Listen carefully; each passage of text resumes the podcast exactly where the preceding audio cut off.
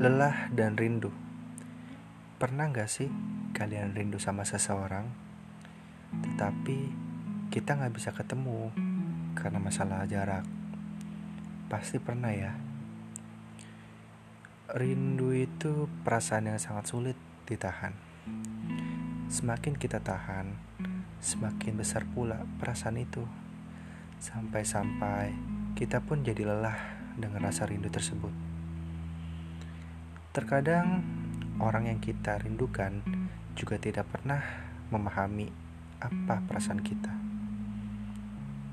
Berulang kali kita bilang rindu padanya, tapi dia hanya balas rindu juga ke kita, tanpa ada aksi atau usaha untuk menyempatkan diri untuk bertemu. Dan pula juga menyembuhkan rasa rindu ini.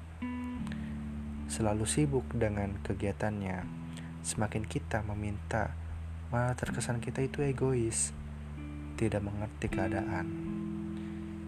Yang kita bisa lakukan hanyalah menunggu, menunggu waktu untuk kita saling bertemu, untuk kita saling mengobati rasa rindu. Saking terlalu lama kita menunggu untuk bertemu, kita pun lelah dalam kerinduan tersebut dan tenggelam tanpa hal yang pasti.